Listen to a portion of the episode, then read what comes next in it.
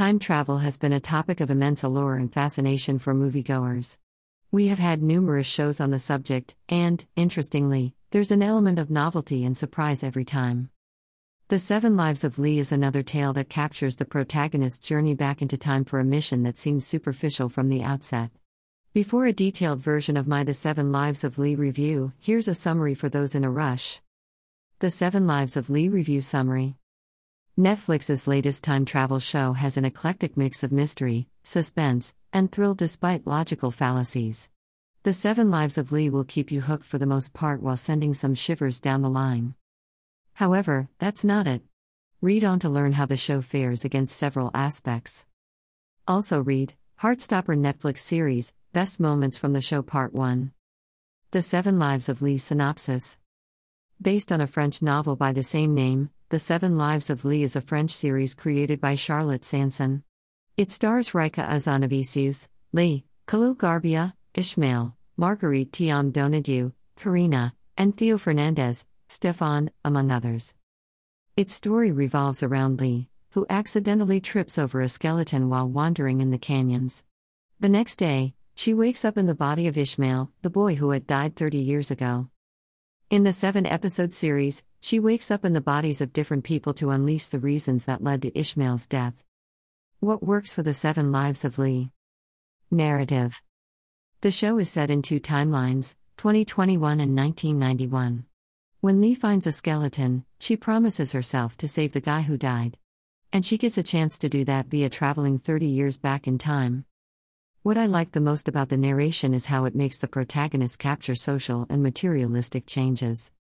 30 years ago, girls didn't skate, phones had a different meaning, several modern day slangs were like an alien language, and females were looked at with prejudice, among other things.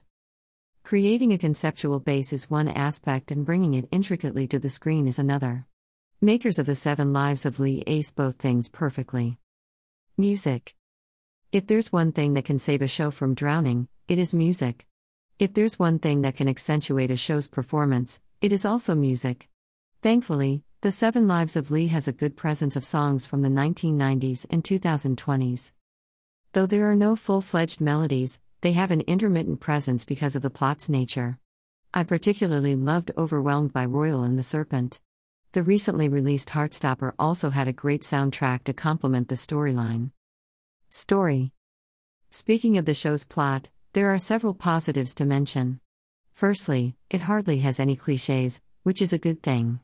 Though The Seven Lives of Lea is out and out based on a book by the same name, interlinking subplots and executing the idea was necessary to ensure that those who have already read the novel remain invested in the series. The show has the right amount of ups and downs, mysteries, background stories, and most importantly, a worthy climax. It gives you clues and potential culprits before throwing a contrasting impression to leave you in doubt. Speaking of time travel, the first show that hits my mind is the German series, Dark. I have kind of started using it as a benchmark for new stories falling in that category. The Seven Lives of Lea is nowhere near dark in terms of twists and turns. However, keeping comparisons aside, this French show has enough to keep you glued.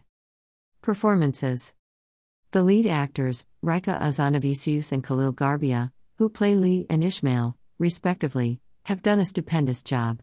If Rika's performance is the pen of the story, Khalil's is the ink.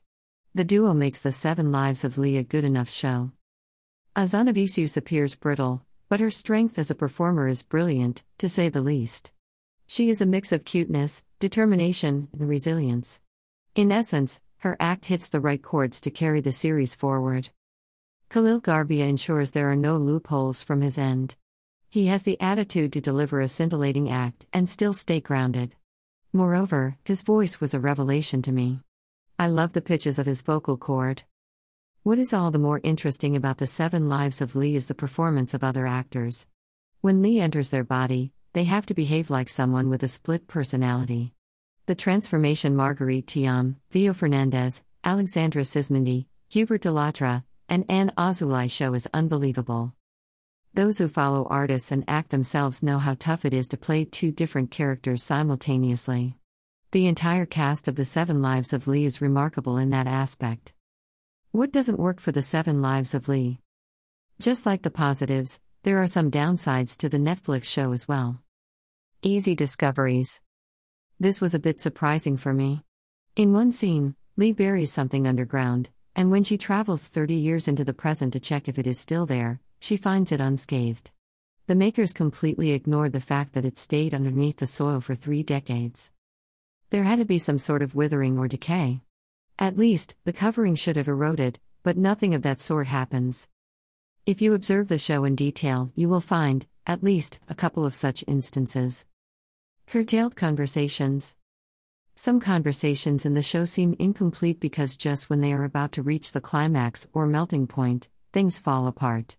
At times, a specific conversation doesn't look like going in the right direction. I don't know why, but it felt odd.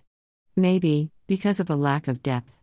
It is also possible that the dialogues were not carrying intensity. Bland, at times. Despite a rousing concept, the Seven Lives of Lea occasionally feels slow and bland. The speed of narration is of specific concern here. A bit of pace in the initial episodes would have done the trick for the show. The following section contains spoilers. Frequently asked queries, FAQs. The Seven Lives of Lea is based on which book? It is based on a French book by the same name, written by Nataël Trapp. The Seven Lives of Lea ending explained.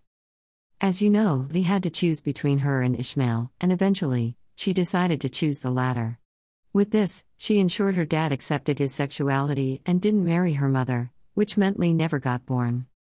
She writes the entire sequence of events in Ishmael's diary so that he knows how Lea saved him.